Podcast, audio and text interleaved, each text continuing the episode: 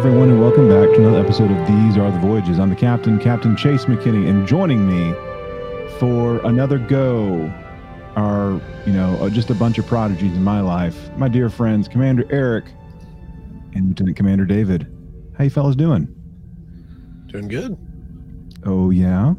Yeah, doing good. Well, that's that's exquisite right there.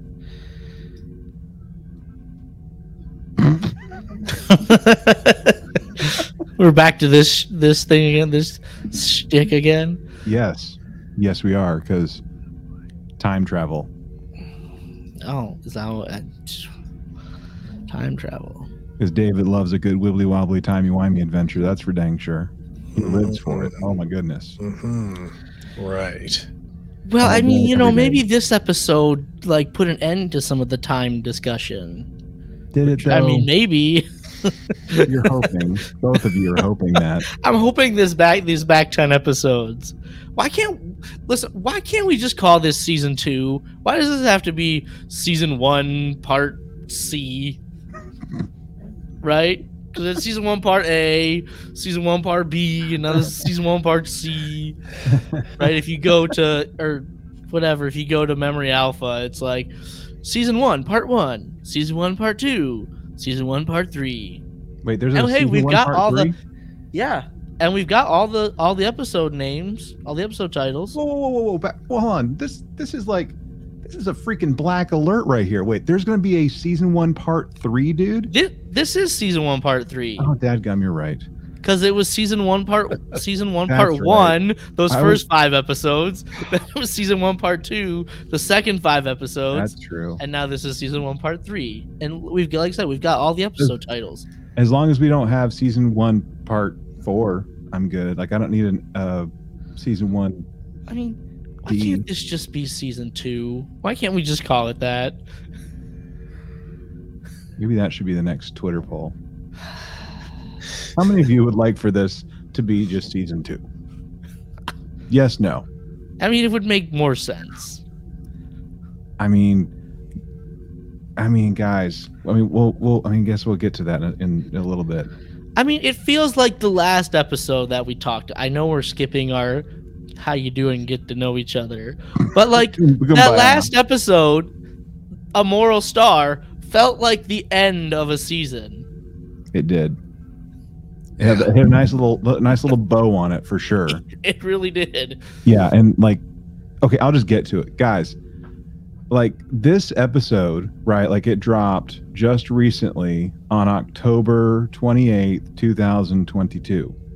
Do you know when the first episode dropped? Without looking at our handy dandy spreadsheet that we have, October uh, twenty sixth, twenty twenty one.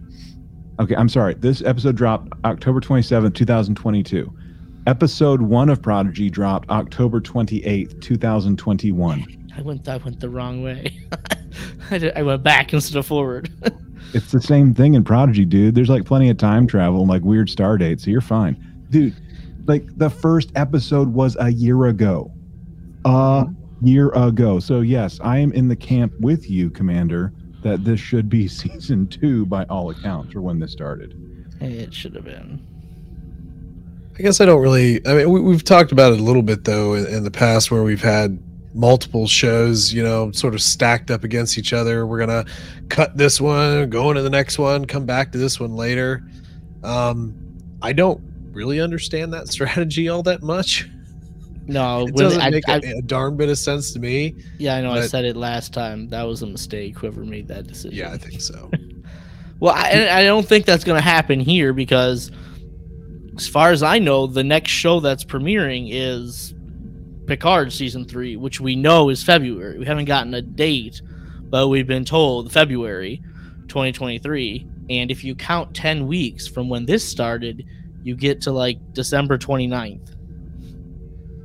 So it looks like there's going to be like at least a month off. Which is weird. To which which will be weird considering us out last year we went 48 straight weeks without a break. tell tell us how you really feel about this, Eric. Tell us. No, how you no, I mean uh, 48 straight weeks was exciting, right? It's gonna feel odd. I I feel like we're we're into it, right? Taking a, a month off at least is gonna feel a little strange. It is. It is. But hey, we'll still see each other and like unless they like unless they like you know you know drop something on us unexpectedly like hey here's discovery season five boom Boo. okay here's strange new world season two yeah. Yeah, yay And then surprise in the spring, hey, here's uh, Strange New World season three. Yeah we can just we'll can discovery season five Oh no, you know that's coming. well i think they view that as the flagship show so that They has do. to that has to So yeah, right. Okay. All right. okay Well, cool. cool Well, I know it's just been a it's been a couple days um, since we sat down and chit chatted about um, the season finale of Lower Decks. But anything uh, fun, exciting for anything fun, exciting happened for you folks um, over the weekend? No, not at no, all. no, it's pretty chill. Just you know, hung out in at home, uh, watched some scary movies. Right, Cool. you know, because cool. it's that time of year. yeah, man. Yeah, man. Had to had to turn the lights on for for at least one of them. Couldn't That's watch cool. one of them in the dark. okay okay that, that's uh, that's a fun question okay because like this is like you know halloween time right um do y'all have like a favorite like scary movie or just like a favorite like scary movie like series i guess that you like really enjoy watching around this time of year or just in general i suppose I, I personally I love I love the Scream series. I know it's not like especially scary and I know it's like a comedy in a certain sense. I mean that was how they got an R rating. I don't know if you know like when they were trying to get Scream first out there, they kept sending it to the ratings board and it kept coming back NC-17 and they're like what do we got to do to make this not be NC-17? And the one of the producers stepped in he's like I'll take care of it and he came sent it to them and they came back r rated like like what did you tell what did you tell these people they, he said don't think of it as a horror movie think of it as a comedy boom r rating but i mean i, I love the scream series. There- there's only one the, only the third one is the only one i would call a bad movie. Um but you know we we watched like the the, the halloween ends right?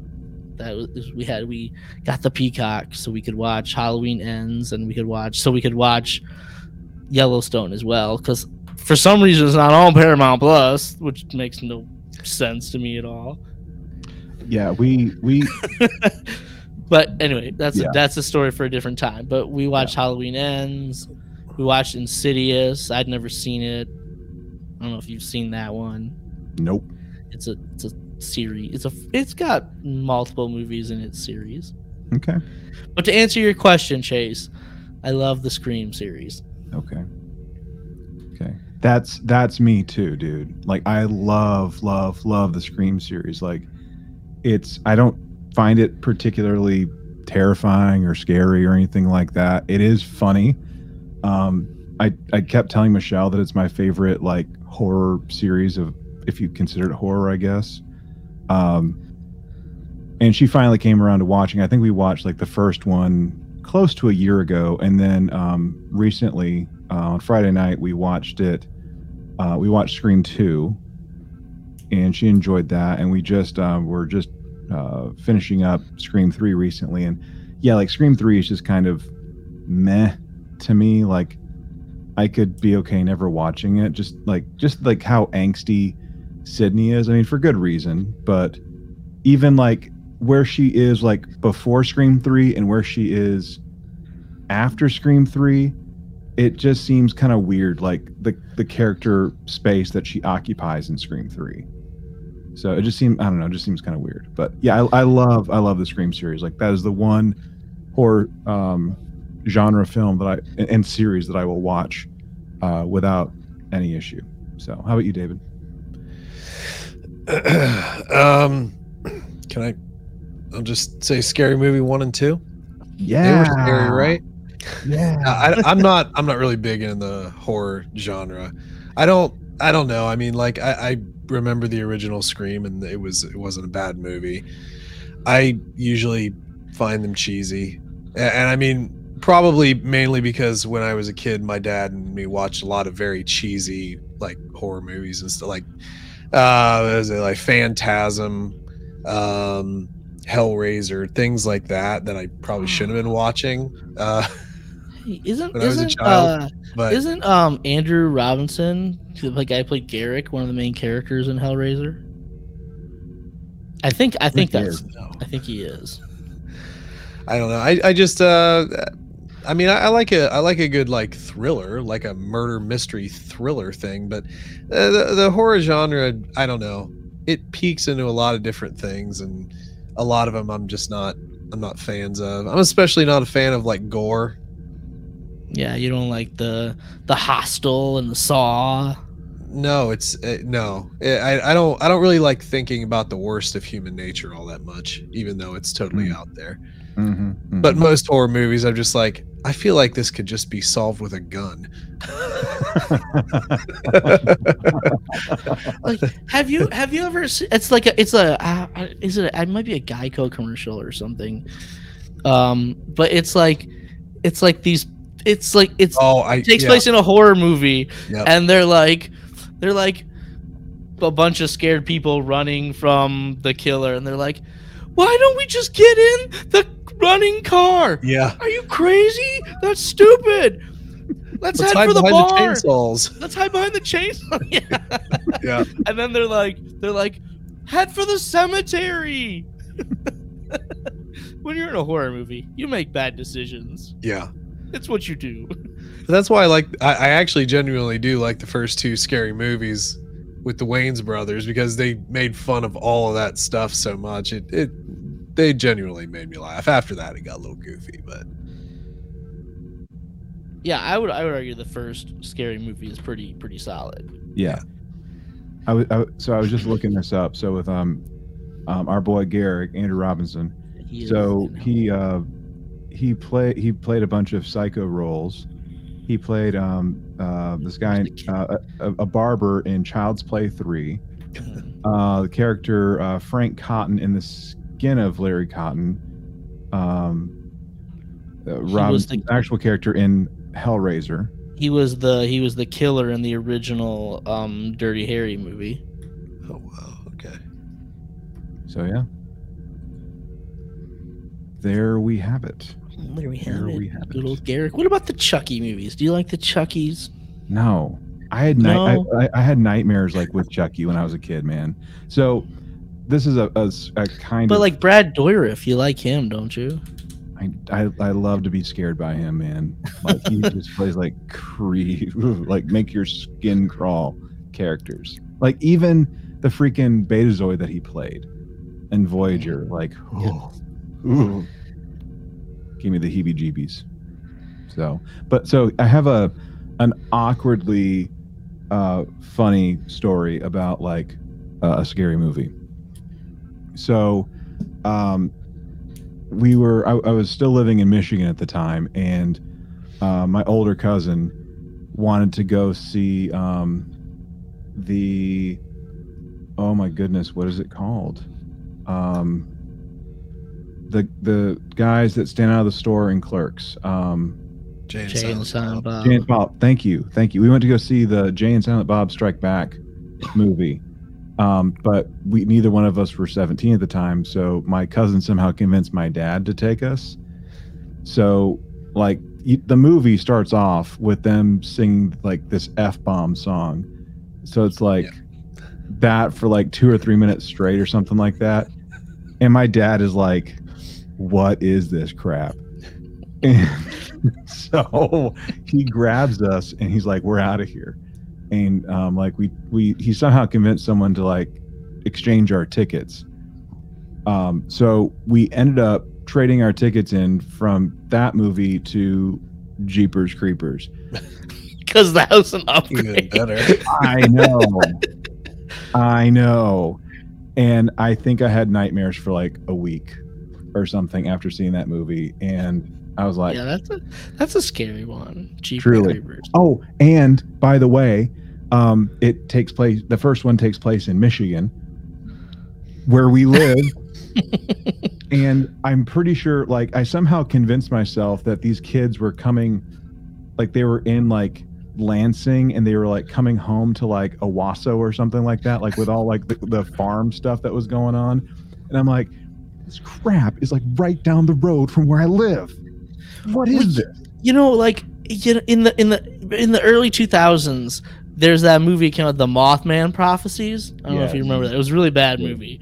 Anyway, I went and saw it in theaters, and and you know, younger there can be some creepy moments, right? But it, seeing it now, I'm sure it would be terrible and not scary at all.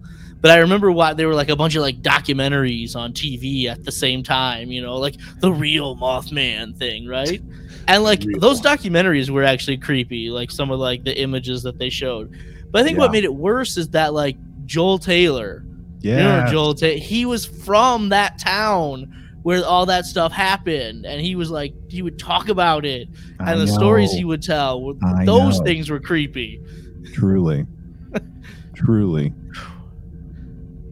Oh, good grief. And everyone good called grief. for like a solid year. He got the you know everyone called Joel Joel Mothman. Yeah. Yeah, and like when we, we would get like our hats embroidered for like different events, and didn't his say like Mothman I on think the one back of them did. Yeah, most had Mothman on it. Oh my gosh. I miss him. I miss, Yeah. I miss Joel.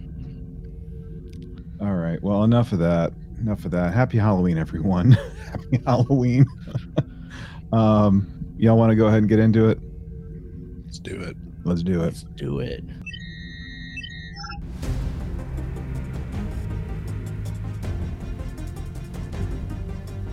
All right, everyone. This is your red alert as we go into spoilerific territory. If you haven't watched the episode, get after it. Otherwise, keep on listening. We talk about Star Trek Prodigy Season 1. Can you believe it? Episode 11 Asylum. Woo. All right. 11. Yeah, so we are, you know, like I said, like episode one first dropped. Um, that would have been um, October 20, um, 28th. Eight. Yeah, 2021. We're here a year later, still in season one. And um, this episode kicks us off uh, with um, with just a brief little captain's log, which is great. Start Stardate 61209.5. And um, we've left Tars Lamora for good. And we're we're looking to do some good basically. Yeah, but like, did we have to recreate the Star Trek Into Darkness opening sequence? Like, did- That's kind of what I was thinking too. Actually, I mean, it's like, did we? Is this not like the exact same thing? I mean, hey, let's recreate the opening scene from the worst Star Trek movie ever. Whoa, shots fired, everyone.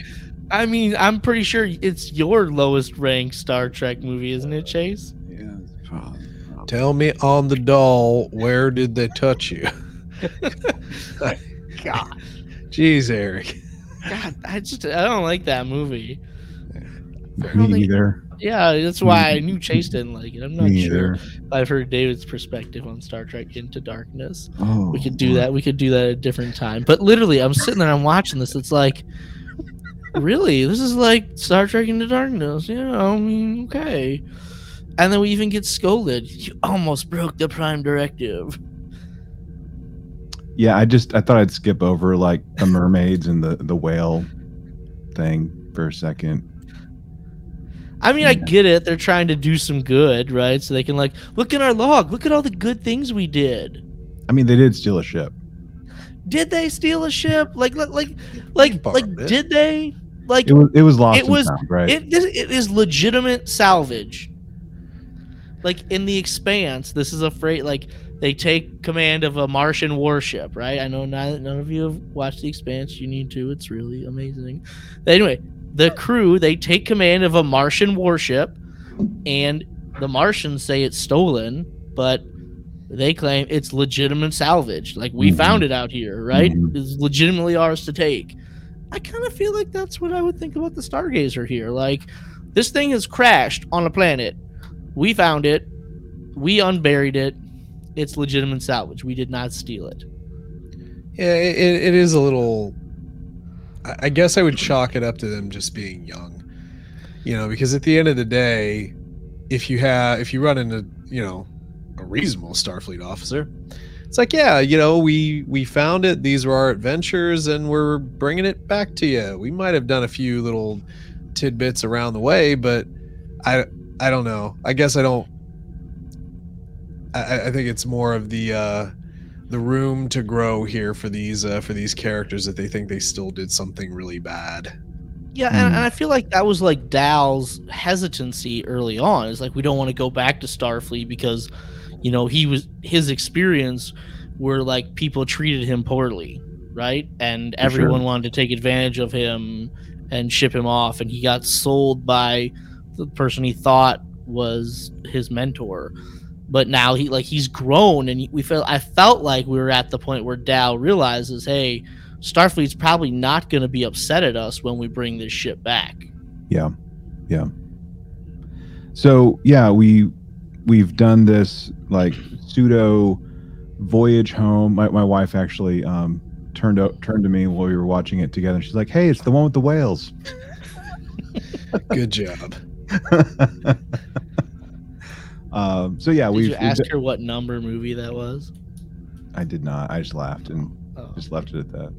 So, um, so yeah, we've we've done like the mer- we've done the mermaid whale relocation, Janeway scolding, the right way versus the Janeway thing, cool. Um, and we're on our way to um, um, a relay station to connect with Starfleet. yeah, um, the farthest relay station ever. I want. I just want to know like the proximity of this relay station. Was it CR two seven one to Starbase eighty? That's what I want to know.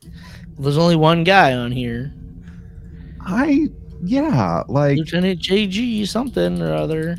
well, Lieutenant JG. Oh, Oh, who's Lieutenant forgetting JG. names now, Eric? Huh? Who's forgetting names now?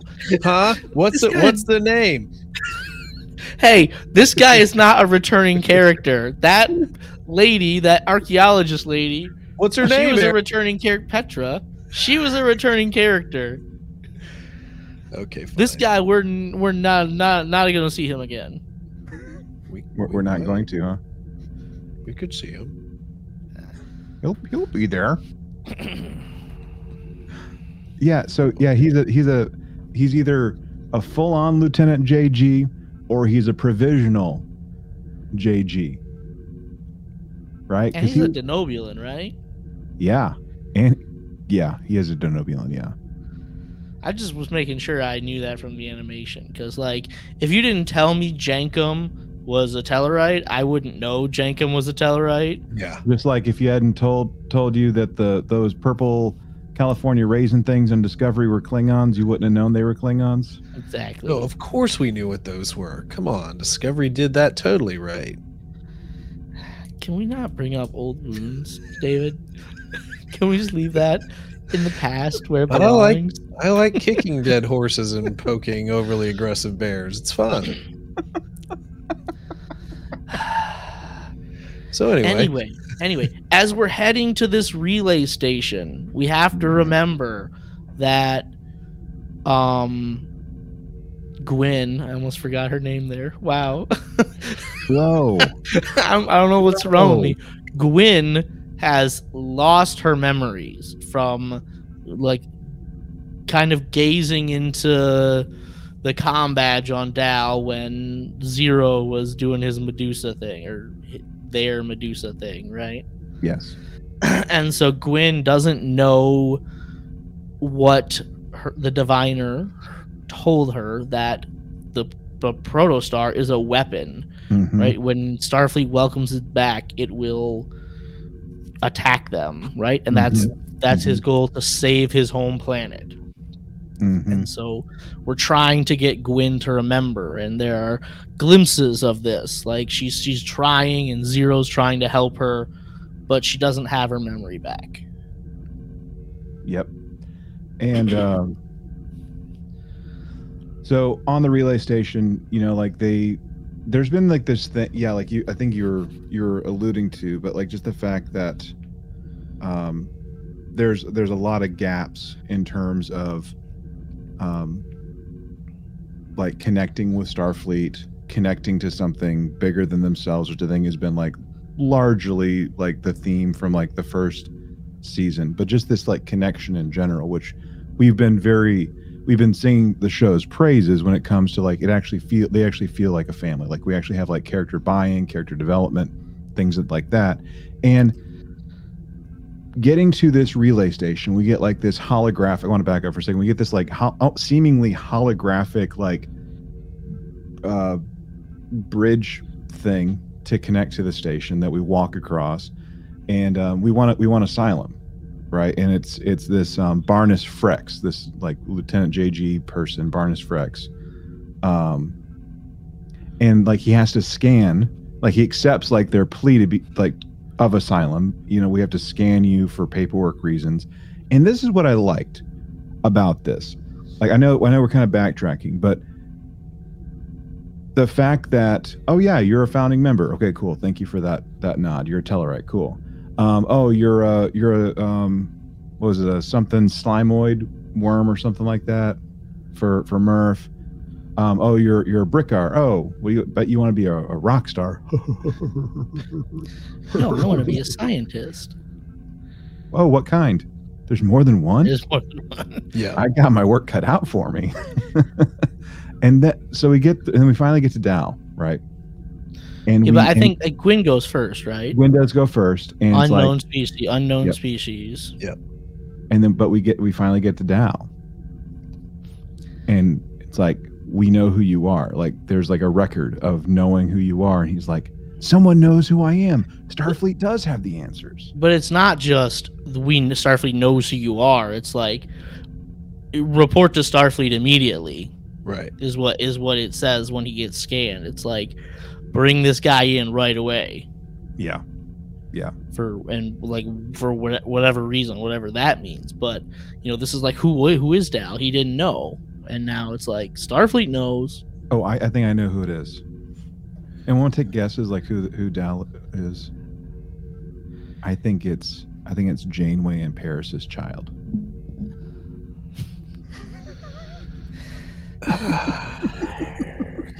Get hitting mm-hmm. that fan fiction kind of hard there, huh, buddy? Do what I want. hey, sometimes fan fiction can spawn a, a series of its own. Spawn, huh? I'm looking. Well, can it can I was looking for the right word, but I can't. It's like the Fifty Shades. Like sometimes fan fiction can something on its own. Oh my.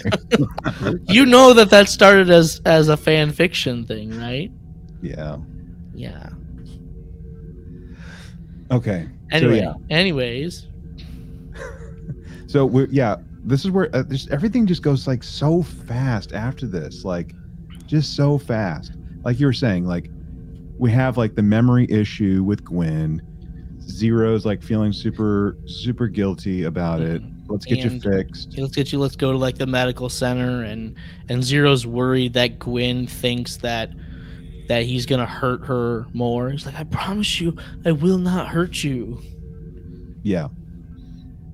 And something happens, and there's a, a ball that's like under somewhere in the protostar that activates a virus, more or less, and things on the station start going wonky. Yeah, but before that, we get you know we get rock talk. Like there are nine one hundred and ninety six branches of science. Got my work cut out for me. and Jankom, of course, eating hot dogs. Just need to eat. I'm royalty. I gotta eat.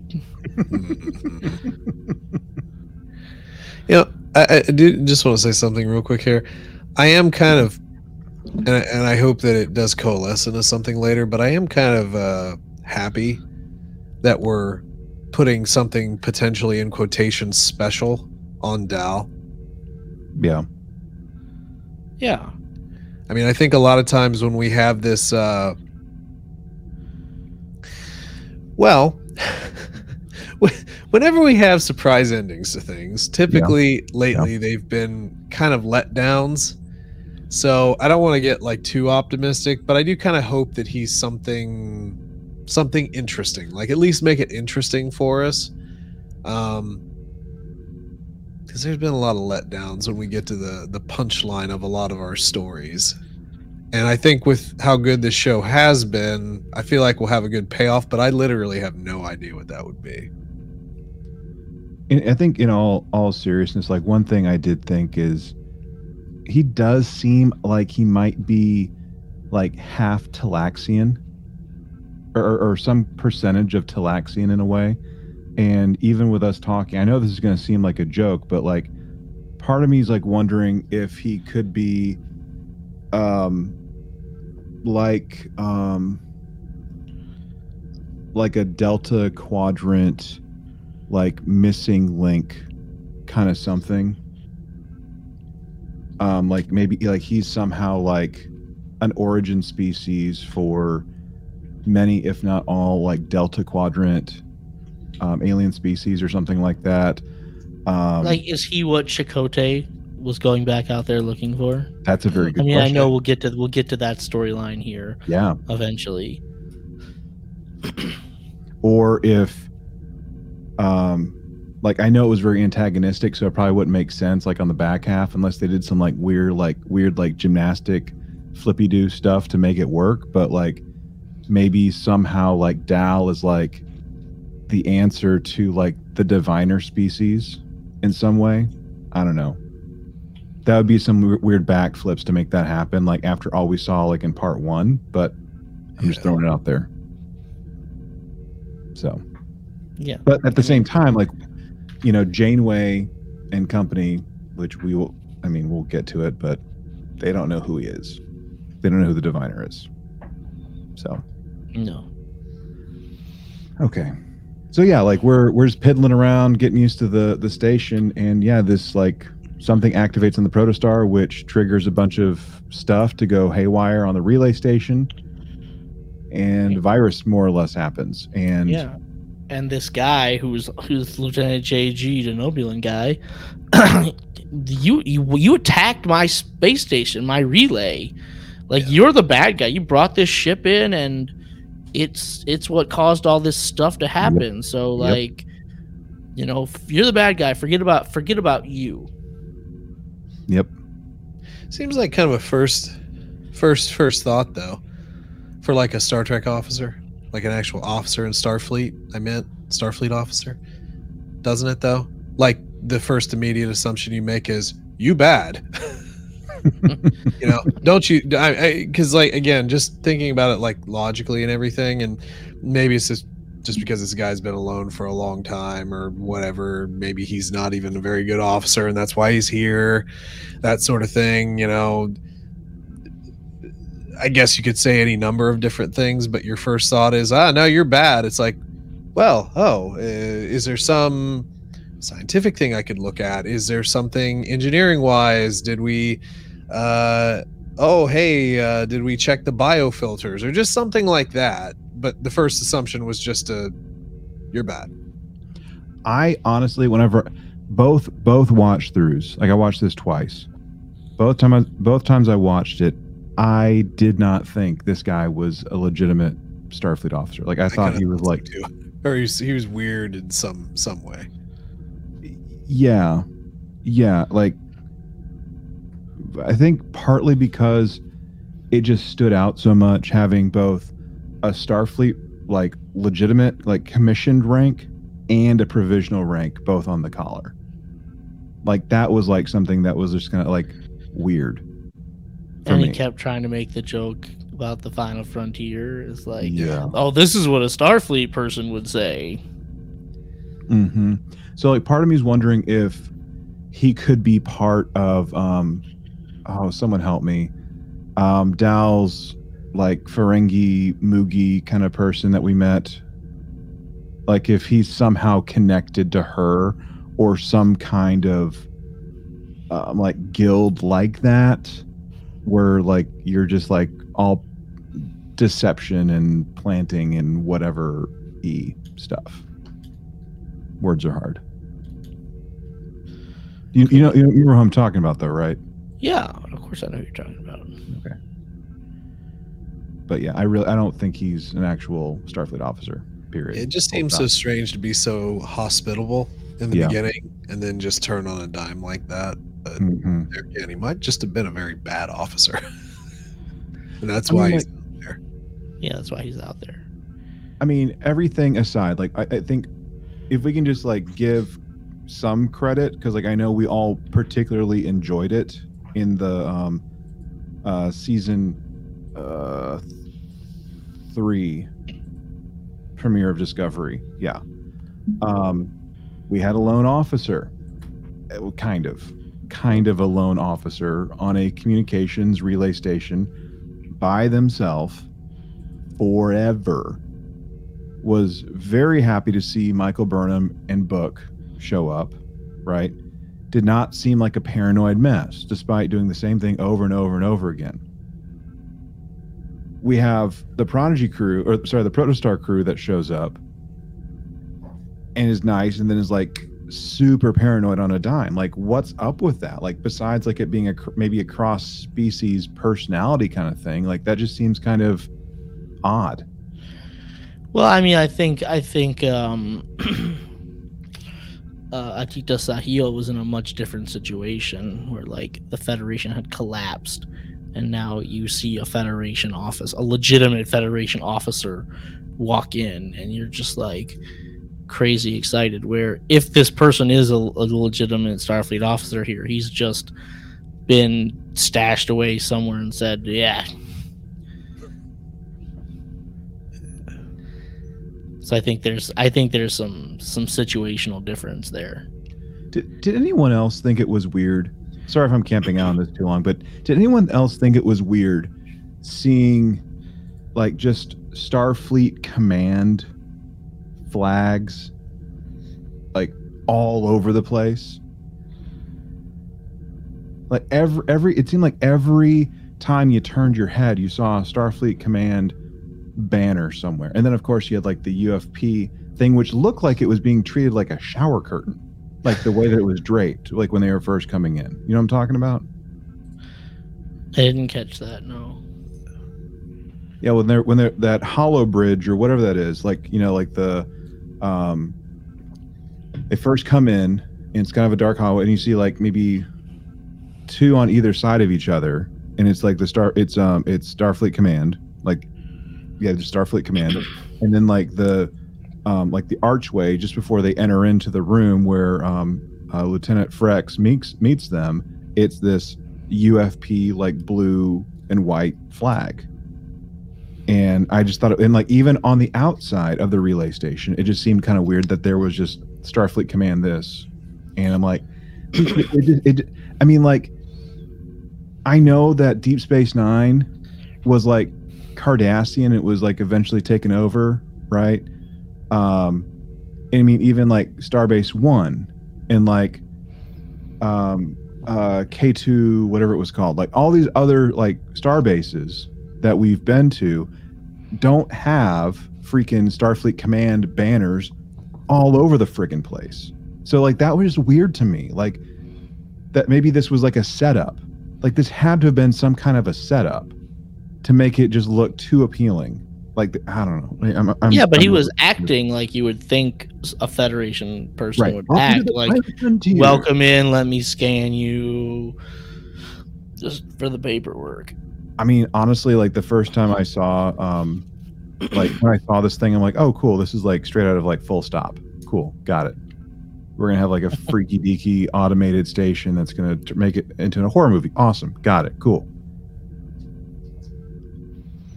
Okay. No, that's not what happened. Okay. So virus, everything's going haywire. Um, Gwyn is in a tank, um, trying to get healed, and she's, you know, drowning. Basically, people are trying to save her. She uses her magic uh, force powers to get her lightsaber and cut the pool open. Cool. hmm Yeah. Yeah. That, Um, that's what happens. More more explosions. We're on. We're like on some kind of like bridge. Um, accusations are taking place. We're trying to get beamed out. Holo Janeway's like, sorry, can't do it. Gotta get. You gotta um, use the escape pods. Okay, cool, no big deal. Yes, Oh, the, the the, the convenient Oh, the transporters are, are they're down. We we can't get you right now. which I have a problem with here in a second with that, by the way. Um, like there's something like wrong with like an emitter array. Is that is that what she said? Like an emitter, there's like an emitter array issue Yeah, that's the going on. emitters are down or something like that. It's Okay. either that or something's fused. I have a problem with that in a moment, but more on that in a moment. Um, Frex is like, screw you guys, I'm out of here. Takes the last pod and gets the heck out of Dodge. yeah, cool. there's conveniently there's just one escape pod. Right, conveniently. Yeah, Well, I mean, because there's only one person stationed on this, so I mean, I'm okay with there being one escape pod. Mm, So you were okay with how many uh, lifeboats the Titanic had? Got it. Eric's okay with the There's only one person stationed on this this relay array. Like, there doesn't need Look- to be five escape pods. But look, how many redundancies are there in anything Starfleet though? this is true. I know it's like it's like on when Miles O'Brien. There's the episode where he's showing the Cardassian like engineers like around and what he did is like, I've got my primary backup and my secondary backup. Why do you need a secondary backup? Well, what if the main power goes out? I'd hate to just rely on my backup, so I need the secondary backup. Yeah, exactly. So What are and the al- chances that your your primary systems and your first backup go out? I don't know. Okay, well, what about this? Like, what about the fact that um, we're gonna jump for it? We're going out, and magically, magically, there are helmets and EV suits that fit. Oh, I don't know, Rok-Tahk. yeah. They're they're form fitting. They're like the kind they just adjust to the size. Yeah, it's one like Marty. McFly's jacket in Yeah. Back to the Future too. Yeah, I, I mean I get it. Uh, For the listeners, that was for the listeners, dude. Uh-huh. Yeah. Okay. Um, and this is the part that I wanted to ask Eric about, because we get out there and things are exploding, and we got to get to the ship. Like we're coming to you, Janeway. Don't you worry about it for a second, baby girl. We're coming to you. hmm And we we do math, or, or we have like a montage of math. Yes, yes we do. It's like Rok-Tahk. This is you. Get to it. It's like, uh, can somebody else? Why me? You're the science science officer. So science it. It's like you've done good science to help us in the past. Like, do good science again. We we all it's and it's like this. I like we all have faith in you. We all believe in you. We know that you're gonna be able to do this because you've done good science before. hmm You've Mhm. scienced your our you've scienced us out of situations in the past. So I'm I'm curious. Like there were like quite a few like recurring like formulas that were showing up on the screen. Yes, were you like were you mathing any of them to see if they were like Oh, legitimate? sh- sure, they're all legitimate. Okay, so what does E equals one half times mass times volume uh, denote? it's not volume, it's velocity. Velocity. I'm sorry. Thank you for that. One half mass times velocity squared is the formula for kinetic energy. Okay, that's cool. That Mhm. showed up twice that I saw was Yes, it did. Usually, kinetic energy gets written with a T, right? okay. Okay. What else? What else do I don't remember. The, uh, that, that was the only one I remember vividly. That was the only one. Okay. I know there were others, but I'm there were saying, like, others. hold on, hold on. There was there was um momentum, right? There was a momentum equation. I'm pretty sure there was the conservation of conservation of momentum. There was uh there was u- universal gravitation.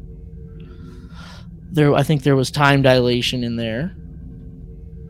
Right? I'm just trying to remember what I'm talking. Yeah, definitely definitely some good units. That is, yep, universal gravitation, conservation of momentum. I don't know what that one is right there. Yeah, they're all real.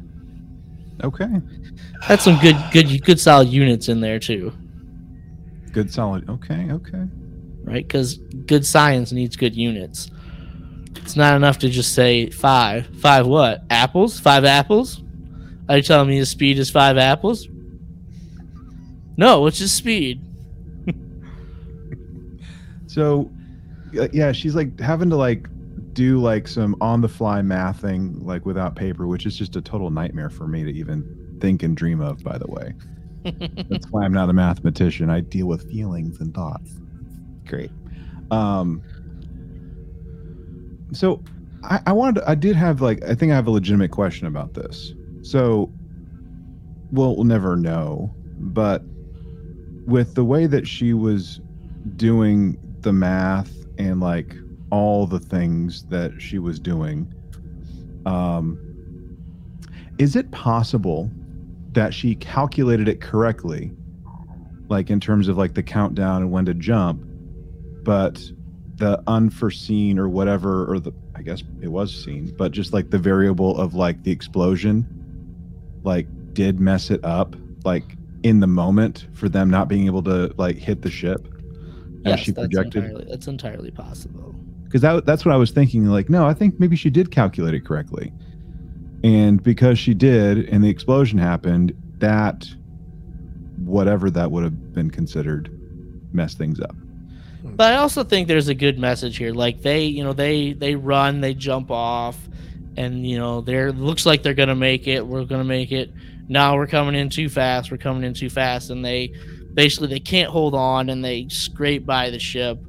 But then like Janeway, hologram Janeway turns around, tractor beams them, and and then there's the line. I forget who says it, but they're like, "That's why we're a team. Like you don't have to do this by yourself. We're all here and we're in this together, right?" And that's Yeah. like part of. And they don't say this, but like that's part of like what Starfleet is about. Is you don't have to do things on your own. Right. And so I, I like the fact that yeah, she she didn't do it perfect, but it's okay that she, her calculations weren't perfect because there were other people there to help.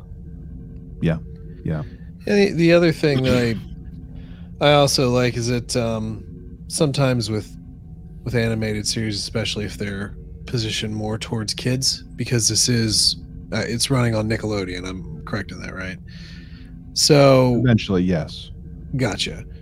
So it's nice to see Rok-Tahk, who we've already set up with a phenomenal episode and how she learned effectively her science to this point. Still going through that and showing her development. And then the other thing, to Eric's point, that the teamwork is great, but it's also showing that you can fail periodically. They're still not like professionals at this. They're to borrow the term Mary Sue. There's no Mary Sue's here. They they still have the capacity to fail, but because they can pick each other up, then they can continue to learn, which I think is really important. Um, I know that like, you know, you guys are educators. I, I'm not, and I don't want to be an educator. that's Sure. not my that's not my wheelhouse but I do know a lot of educators out there during you know the whole COVID thing and everything were very frustrated with with teaching and continuing uh, to to try and adapt new ways to teach younger minds and so forth. But I I also think that what has kind of become more convenient for a lot of television discovery um, is to just automatically have the solution as opposed to well we we try something we fail somebody picks us up we try again you know prior Rok-Tahk had a had a, a pivotal part in saving her entire crew this time janeway picks him up and i think that's uh that's a really nice thing to see them continuing to do in the show Yeah, and I think that that we saw that all the time in the next generation. You know, is as like great as Data was, like he Yeah. didn't always have the answer right away. Like sometimes it didn't work, right? Sometimes Geordi, as great as he is, didn't always have the answer, didn't always work. So we had to, you know, trial and error. Hey, this didn't work. Let's take what we learned from this and let's rework it and let's try it again. Whereas, you know, Michael Burnham, uh, some just always, you know, hey, let, what if we do this? And it's always right. Wow. But yes. But yes. Oh yeah. So this is like just the one little nitpick, and maybe I just got the tech wrong, but you know, like we couldn't beam them out, like because there's something wrong with like some emitters and some other relay whatever stuff. I mean, I re- I know that like the def- like the like deflector and the tractor beam and stuff probably isn't tied to the same systems. I just I found it quite convenient that like the tractor beam just worked. after mean- not being able to use like some of the systems to beam them over. I don't know. Just, I don't know. This bugged me a Well, little if the tractor beam worked, why couldn't they just like jump right off? Like just jump up and then Thank you. shoot the tractor beam right at them. Thank you. because we had to math. We needed math. We needed like not only did we need the damp sine curve, we needed some E equals one half times M times V and other fancy formulas going on. Okay, mm-hmm. Mhm. I want to remember that. What's what's that the formula of again, Eric? Kinetic energy. Kinetic energy. Okay, That's why it says E. I figured it had to do with energy. Yes. Yeah, but but kinetic energy a lot of times gets either with a K or a T. When I when I took physics, right, Back in we the, called it we Stone called Ages. it T. Yeah, back The in the Stone Ages, right? Dark I mean, Ages, man. It's it's been a while. It's been a while. 20 years. It hasn't been that long. Stop. High school. Come on, you took physics. Well, I'm talking about when I took physics in college. almost 20 years. Stop! Stop that! Stop! 20 years. Stop it! Stop! okay. Um, so I guess that just leaves us other like maybe two scenes more or less. Um, not relating to our protostar folks, and that's just um, like this brief flashback, like on one end, and then this other piece on another end, like in the current time. So we at one point like we have like this um commissioning, right? Like we we launched the oversized um, wine bottle, you know, for the Protostar, where Chakotay is the captain. So we get to see Captain Chakotay. Yay! hmm Um, on the day that that happens, and um, greeted by you know Admiral Janeway, and they're having a good old talk. Like, I can't believe you're going back to the Delta Quadrant after all these years. Yep. Yeah. What I wouldn't do it one without um, holographic you and a way to get home faster, which that's smart on both accounts. yeah. That's definitely smart on both accounts. And Yeah. yeah, and and Admiral, like current Admiral Janeway, is watching the holographic, you know, recreation of this. The historic- This, this, yeah, she's watching the historical Documents. yeah, documents. Yeah. Mhm. Yeah, and then and then somebody comes in and says we've we've found the location of the of a proto jump. Like we know where Mhm. we know where it happened. All Right. let's go. We're going. Warp me. We're out of here. Warp me. And uh, that brings us to the very end of the episode, where we're we're scanning for life forms, those precious little life forms. Tiny Wondering where they are. I just love scanning for life forms. Doot, doot, doot, doot, doot. um, and we, anyways, we find like a smashed um, uh, com badge. yes there's some payoff for this like we were like we were like talking like there's gotta be some payoff because we like literally saw the com badge on the ground twice in in the in that one episode. And we're like man there's gotta be a reason for that. And i guess i just thought the reason was is Gwyn saw the reflection in the other com badge. But like Mhm, no there's some payoff there's a little bit of payoff for it here. Mhm. janeway is reading the signs wrong. Yeah, she thinks Chakotay was here. Yep. And um, oh, one thing we neglected to mention, which is probably going to come back to either bite us or not in the butt, is the fact that Gwyn allegedly has her memories back. She remembers everything. And we've had like these moments of like the diviner saying like it's a weapon, my progeny, like throughout this friggin' episode. And um, anyways, it's the diviner floating there in the air where Janeway and company are. seen. Yeah, he's in They- some kind of stasis. hmm Last time we saw him, he was like playing like freaking like Yeah, backgammon or Chinese checkers. Well, he was drawing and he was drawing Yeah. something in the sand because he had lost it his mind. he was doing something. Yeah, he was having a good old time.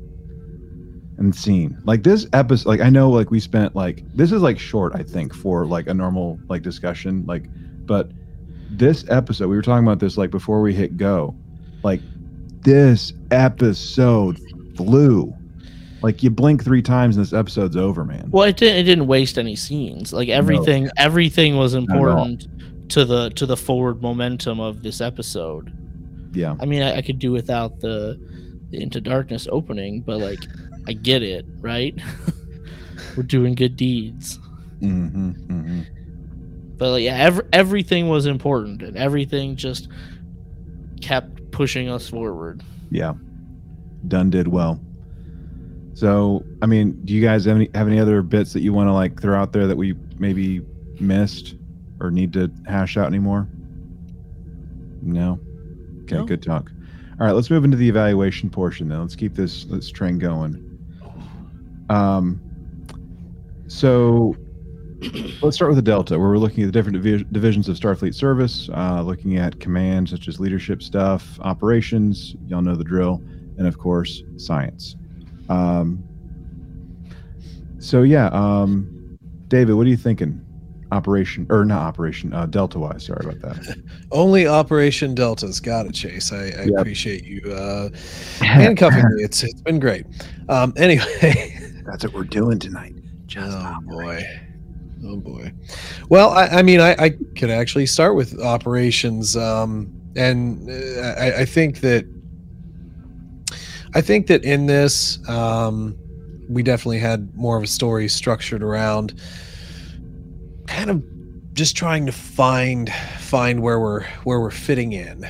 Um, but when everything starts to to go boom, um, we were able to well, we as in Rok-Tahk was able to utilize her, her current scientific or mathematical knowledge to attempt to get back to the ship via just you know jumping um, and that's uh, that's a pretty exact thing as i'm sure eric can explain much better than i Mm-hmm. uh, but the the point is is that we we did have that that attempt to work through her knowledge to this point. Uh, i think she even said eh, well maybe that's just not my science field. But the motor's turning. It's definitely there. You're going through a, a, a method. You're going through a workflow here. So that's I, I would I would call that something science. uh, and then operationally, while it was uber convenient that the transporters didn't work, we also did employ you know the tractor beam to slow momentum and then eventually you know bring everybody back into the ship. Um, I would also give just a small kind of nod to the fact that we went through a procedural scan uh, to get these folks sort of in the database, which I assume will probably come back later, maybe, hopefully. I mean, I, I know yeah. that we just exploded the station, but uh, redundancies, man. So I, I, I'm actually kind of cool with with giving a, a nod to to science and operations. Um, as far as command, though, I. I, I I, I don't know. I, I don't know that, that that was necessarily this this kind of episode for me. So I'm actually more interested to hear your guys' thoughts on that because I I I just didn't really see it, but maybe I wasn't focused on the right thing. So All right, fair enough. Eric, what are you thinking, man? Well, I mean, you know, math make math makes me giddy, right? Boy, um, it. Cause uh, like, yeah, we're doing science, right? I mean, this is like this is impressive to be able to calculate everything you need to in such a short time in a pressure situation. And hey, it doesn't it's not going to be perfect sometimes. That's okay because science is not perfect, people. Like science is evolving, science changes. You're not always going to get it right the first time. I, I, I it's good science, right? Um, so yeah, I, I, I think that is is a is science, but I also think like um Zero working with Gwyn to try to like get back her memories that that can fall into the science as well, right? He's he's trying to do medical science to help her and maybe even some psychological sciences to try to help her regain her memories. I think Chase can maybe speak more to that. Um, but I, I would consider that to be science. Um, as far as operations, I think David made a great point. Is there's a protocol and a procedure when these people come on the ship, they request asylum. So like we have to, we, hey, we have to go through the steps. You got here, get the scan, get you into the system, send it off to Starfleet, and I think that data probably got relayed. So I think that's going to um, to come back at some point. And and and I would say this, like Chase made this point when we were talking about the last episode of Lower Decks. He says, give some credit. He said, give some credit to Admiral Buenamigo for designing these these Texas class ships that were automated. Yeah, things went wrong, but it's sure a great feat of engineering and science to create them in the first place. And so I'll just say, give some credit to the people of Solum and the Vau N'Akat for creating this virus, creating this, and being able to put it into the protostar to to do its job. And it looks like it did its job very effectively. So you know, you know, we're saying that's hurting Starfleet, but I think maybe there's some some credit that needs to be given to them. So I'm I'm really good giving a science and giving an operations engineering delta here. I, and then as far as leadership, you know, I, I think I think we're seeing Dal be a leader here. You know, he's saying he's leading this mission at first, and he said, and and it seems like he has a pretty good, uh, pretty good leadership style, and everyone's following him and and they had a plan for that mission. So I would chalk that up to leadership. And he's he's got this idea that we need to do good things, and so presumably they've done some missions along the way, and he's inspiring his crew to to do these. So I so I think you can give some leadership, some kind of leadership there for Dal. Like it's not like stri- overt in this episode as is in some of the others, but I think you can find it there. Okay. So I think the like I mean like the science stuff, like and the mathing and whatnot, like that's there, like no question. Um, yes, I hadn't I hadn't cons- truly thought about like the virus in that way, Eric. So I'm glad you brought that up because um, that does line up with it. Um, I I don't know, like the thing that I think that was the most interesting to me was, uh, like in terms of like maybe some operation stuff, was just like the bioscanner. I know that's like not like that um fancy like in the grand scheme of things like for Star Trek, but like the thing that I was mentioning earlier, like there's been this um, component of Prodigy where we are wanting to find belonging, community, et cetera, et cetera. And this feat of engineering, and I might be like bending over backwards to make this work, but just in a moment, just in a moment, like this piece of technology that might be just so overlooked to Federation citizens, people that are in the know. This gives Dal peace and a sense of belonging. So for me, that's huge. Now, is it a huge piece of engineering? I don't know, but I'm I'm throwing it in that bin because I think that that's that's a very powerful moment for Dal, like that this piece of technology was able to give him. So that we, we got to use a feat of engineering to give someone some belonging some sense of peace or whatever we want to call the thing. One thing i did like uh, from like a leadership standpoint i can't remember exactly how he said it so if, unless someone has the transcript open or whatever uh, when we're when we're off trying to do some good with um, you know doing you know star trek voyager and the Little Mermaid all put together, you know, Dal says something to the effect of, "Remember, we're doing this by the book, like when it comes to like the Prime Directive." So just reminding the people in their jellyfish mobile, like, "Hey, we can't be seen. We got to ensure the Prime Directive. We we can't contaminate stuff." I like that. I like that he's learned that there's been this growth, and that he's making sure that the people around him, which he did not do before, if we remember, that he is growing in his leadership in terms of how he communicates these things. Not only that, but when they're on the outside of the station with all the things exploding, he's trying to encourage Rok-Tahk, right? With, hey, we trust you. You're our science officer, so science it. Like, you don't have to do this alone. So, like, the fact that, you know, not only is he keeping like the important things important, but he's also like not afraid to delegate, which I think is a very important leadership concept. So for me, all of it, all of it is is good to go for this episode. So straight sweep for me with deltas. So, with that, let's move on to our numerical rating. So, on a scale of 1 to 10, 1 being an absolute dumpster fire and 10 being amazing, Eric, what are you thinking, man? Uh, I'm so happy to have this show back. I know. Like I really am. Like was this episode the the greatest episode that we've seen from the show? No. I don't think it's going to reach I didn't reach the highs. Like I mean, god, just looking at the ratings that we have for the back half of of the last season, it they're just all so good.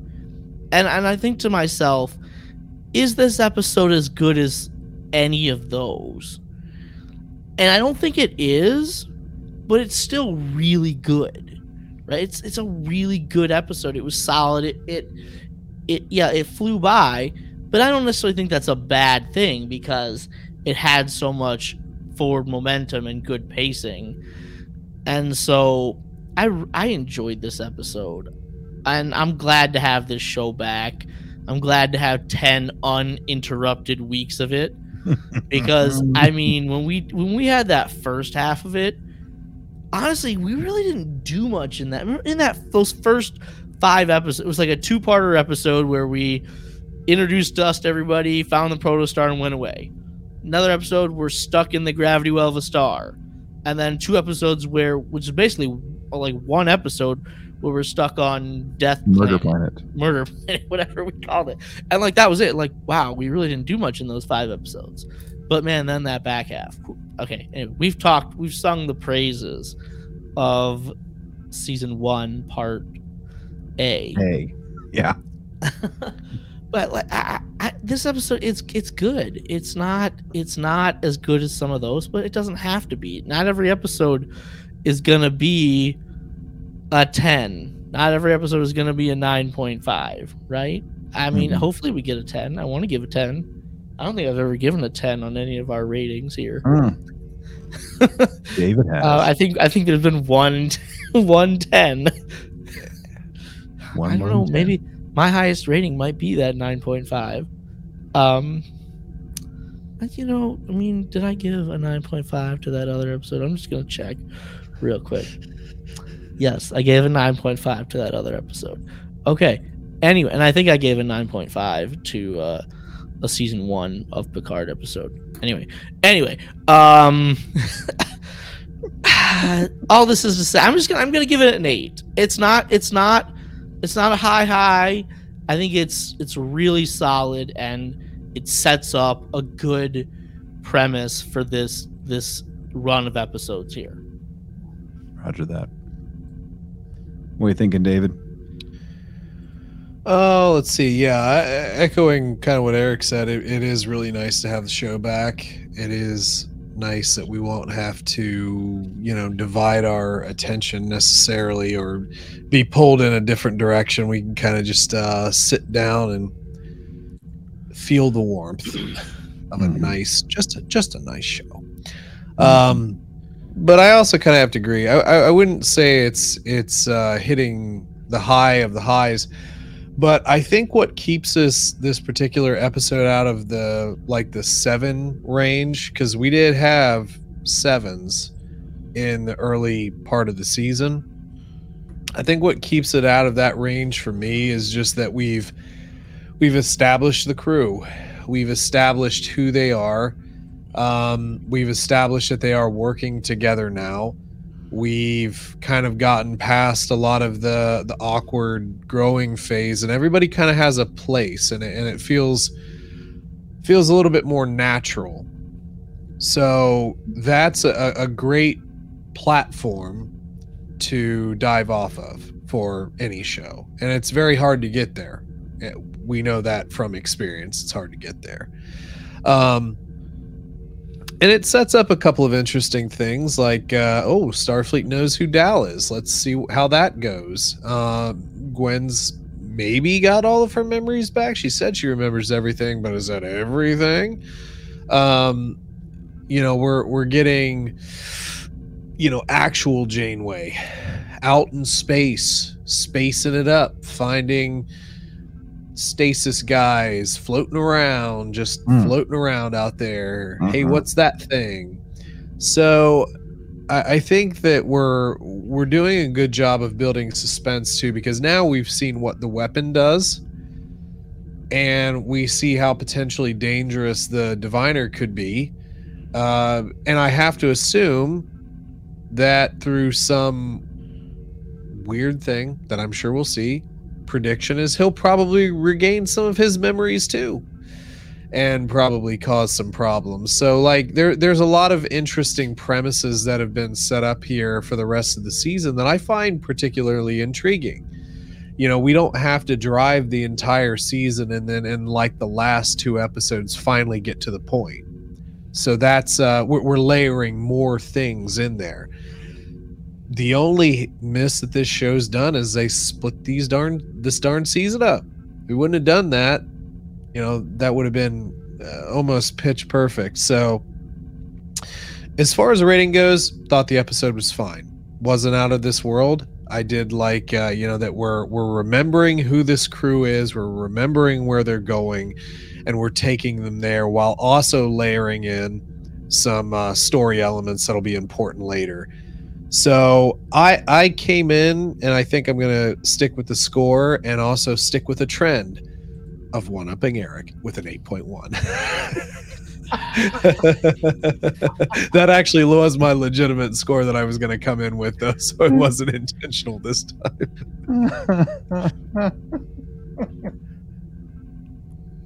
I, I mean, just keep doing this to me, David. Just, just, just, just you wait.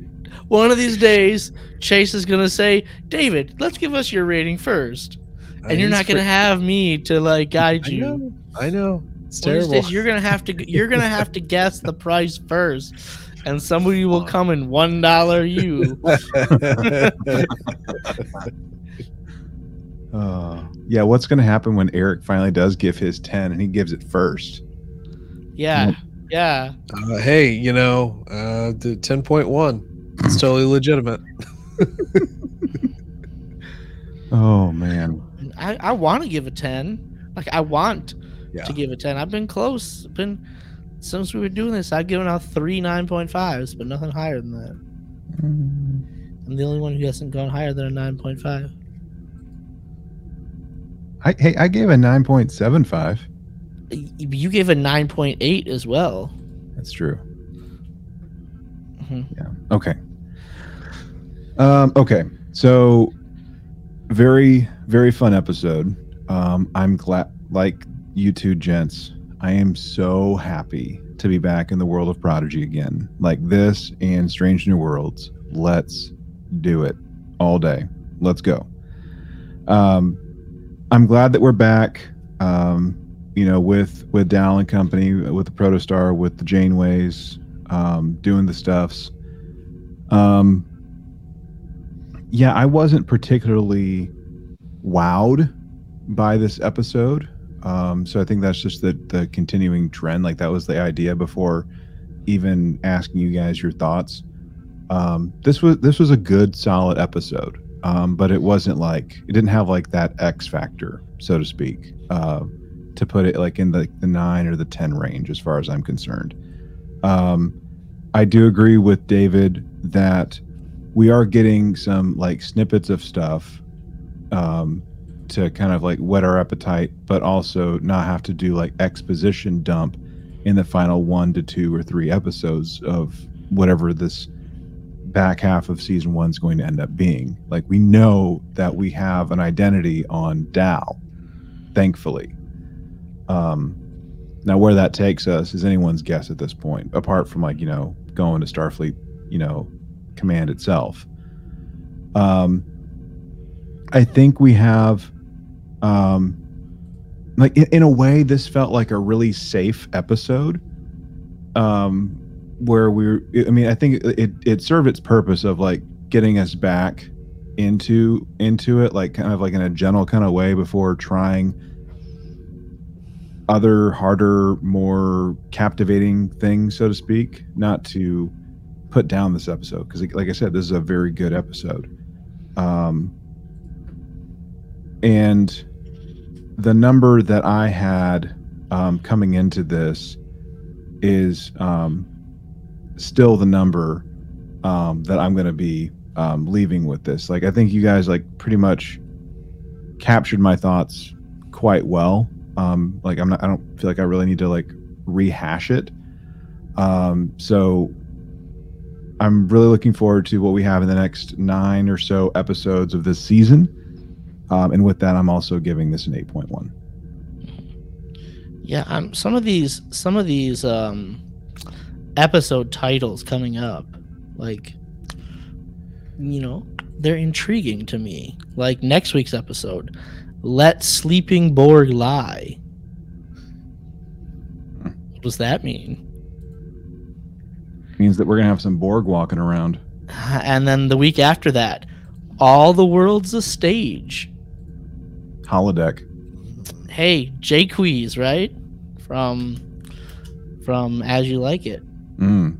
All the world's a stage. Do you say it Jaques? Is that how you pronounce it? Um. No. you No. don't. How you how you spell that? How, tell me how you spell it real quick. Well, I mean, it's spelled like maybe like you would spell Jacques or Jacques in French, but a lot of people pronounce it Jaques. Oh no, definitely no, no, no. Jacques. Okay, I pronounce it Jaques. Jacques. Yeah. Okay. So, David's yeah. like nerds. And then all went, and then all the French transcended on Derek. And they brought the French Canadians with them. so this episode we have um, an eight and two um, 8.1s which brings our overall average to an 8.06 repeating so um, i can't remember if you said it um, one of you guys said it earlier before but what's um, imdb saying about this episode so far Well, I, I um can bring that up real quick. I I had it up before we started this episode. So yes you did of course you did like I'm right I'm right there. Let's get to this specific episode. yeah man It is an 8.6 on IMDb nice with only 82 ratings so far. okay okay so i mean like we're we're slightly below the average slightly Yeah, I think we're good. Yeah. Okay. Well, um, I know that we have um, um, the the most important part of the show coming up here pretty soon. But before we do, I want to um, give a little bit of of some space for the young cadet to share some of their thoughts um, and ideas and just experience of this episode. So with that, we're going to go to uh, my daughter, the young cadet. So here we go.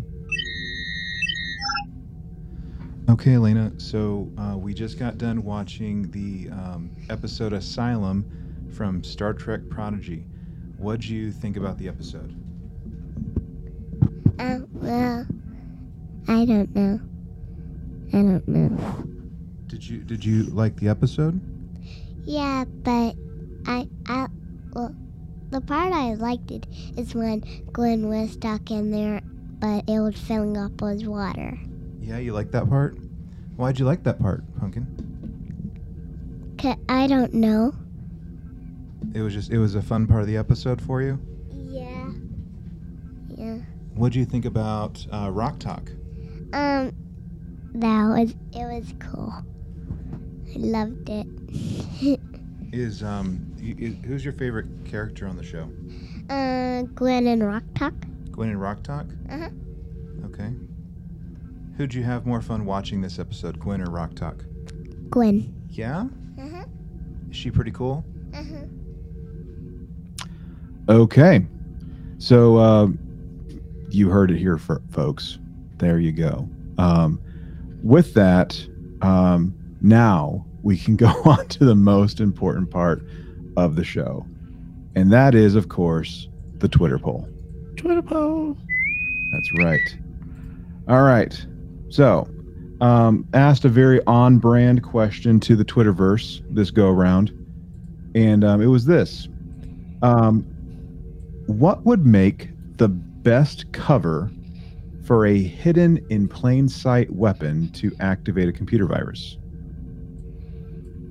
Okay. So, what hidden in plain sight, like seemingly ordinary thing, um, would would work best or be the best thing you know to activate a secret weapon more or less and the choices were a bouncy ball a chia pet a comb slash brush or a stuffed animal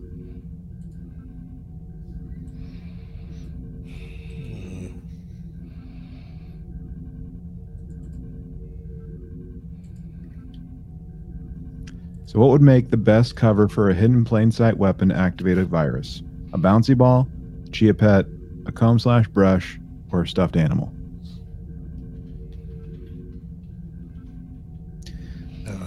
I'm gonna go with the chia pet, only because plants. There's there's plants, right? Everybody likes a little desk plant, little Yeah. little prickly cactus, little right. bonsai tree. Nobody's hmm. gonna suspect that. I'm gonna go with the bouncy ball. I'm gonna go with the bouncy ball. Taking this so seriously. Going with the bouncy ball. I'm going with the bouncy ball. Everyone loves a good desk desk plant. Go with the chia pet. All right. Bouncy ball. Let's let's go to the results then. No no comments on this one. So let's go to the results. So you ready for this, gang? Coming in in last place with zero percent of the vote, we have us a comb slash brush. Okay. Coming in in third place with 16.7% of the vote. We're about to have us an upset here. Bouncy ball. Sorry, bud. Sorry, Commander. It's all right. It's all right. It's all right. There have been no wrong Twitter guesses in zero days. Here we go. Um, coming in um, is our runner up with 33% of the vote. Chia Pet, which means that our winner with 50% of the vote was a stuffed animal. Wow. I mean, that's just too on point. You know. Yeah. Come on, man. You just can't put a stuffed animal anywhere. What if it has to be in closer proximity to what you want to upload that virus to? Oh, why is that stuffed animal just over there in the corner? It's my emotional support stuffed animal. Why Don't is there why why is there an oversized stuffed teddy bear on the bridge? Don't ask questions. That's Commander David's stuffed animal. Oh boy. It's how he makes it so every day. That stuffed animal. At least it's better than that, like a bag of uh, churros in an unmarked bag. You know what I'm saying? Mm, Warm, nice and warm. Oh Lord have mercy. All right, gang. Well, that's it. That's it for today. Thank you as always. Hope you um, hope you enjoyed this. Hey, we got more. We have more uh, more prodigy on the way. Hopefully with no uh, no breakups. You know what I'm saying? Lord Lord willing, Lord willing. All right, everyone out there in listener land, what'd you think? Are you happy to have Prodigy back like we are? We'd love to hear your thoughts and your opinions on that. Check us out trtvpod.com. You can also um, let us know your thoughts. You can send us a note, um, open up Hailing Frequencies, and uh, send it to trtvpod at gmail.com. You also send us a voice only transmission to 817 752 4757. There's a three minute limit before things go boom, and I have to do math, so please don't make me do math. Um, other than that, if you want to mail us something like, I don't know, hot dogs that are like frozen and not spoiled by the time they get here, that's great. Lone Star Station, P.O. Box 2455, Azle, Texas 76098. Everyone, thank you so much for tuning in. And as always, remember to boldly go and make it so.